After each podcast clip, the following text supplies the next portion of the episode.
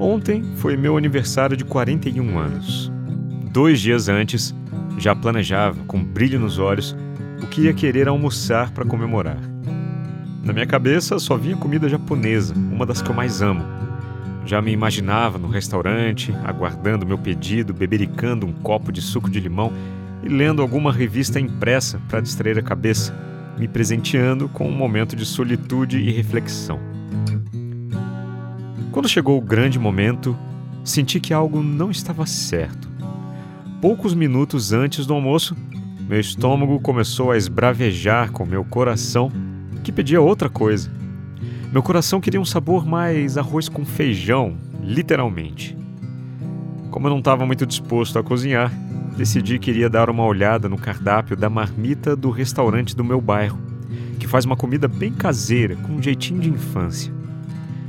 Peguei o carro com o intuito de passar lá na frente e combinei comigo mesmo que se eu não sentisse que era aquilo mesmo que eu queria de almoço, tocaria direto para o restaurante japonês. Mas o coração é sábio.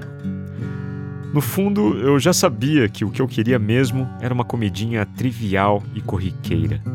Só que é tão engraçado, né? Porque eu estava totalmente desconfortável com essa decisão por ser dia do meu aniversário. Como assim eu não queria uma comida mais especial, mais elaborada? Como assim eu ia gastar um quinto do que eu gastaria no restaurante japonês para comemorar meu aniversário? Como assim eu ia colocar comida dentro de um pote de isopor e levar para casa?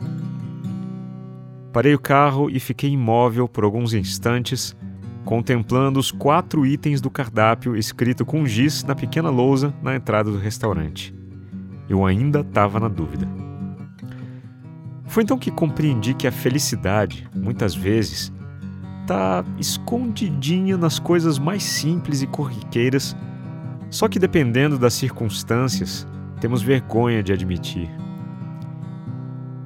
Eu me deliciei com aquela marmita me trouxe uma vasta gama de memórias afetivas, desde a época do consumo desenfreado de marmitas durante a faculdade, em Bauru, até a comida da minha mãe servida naquela antiga mesa de madeira ao voltar faminto da escola.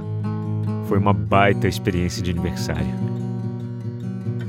Às vezes, gastamos um tempo precioso da vida tentando impressionar nós mesmos e os outros, esmagando o nosso coração com o peso do ego Nesses momentos, contamos as maiores lorotas a nós mesmos.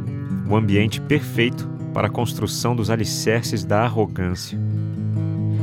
Eu diria que o remédio para isso é sempre tentar ouvir o coração. Aliás, quando ouvimos nosso coração, sempre saímos no lucro, né? Veja você, se eu não tivesse ouvido o meu, não teria escrito esse texto, não teria gravado este episódio de podcast e assim, quem sabe, não teria mudado o humor do dia de alguém, o que implicaria na influência de humor de outras pessoas como um efeito dominó. Qual é a simplicidade que você vai ter coragem de experimentar hoje? Eu sou Leandro Sozzi, locutor, e esta é a voz da minha consciência.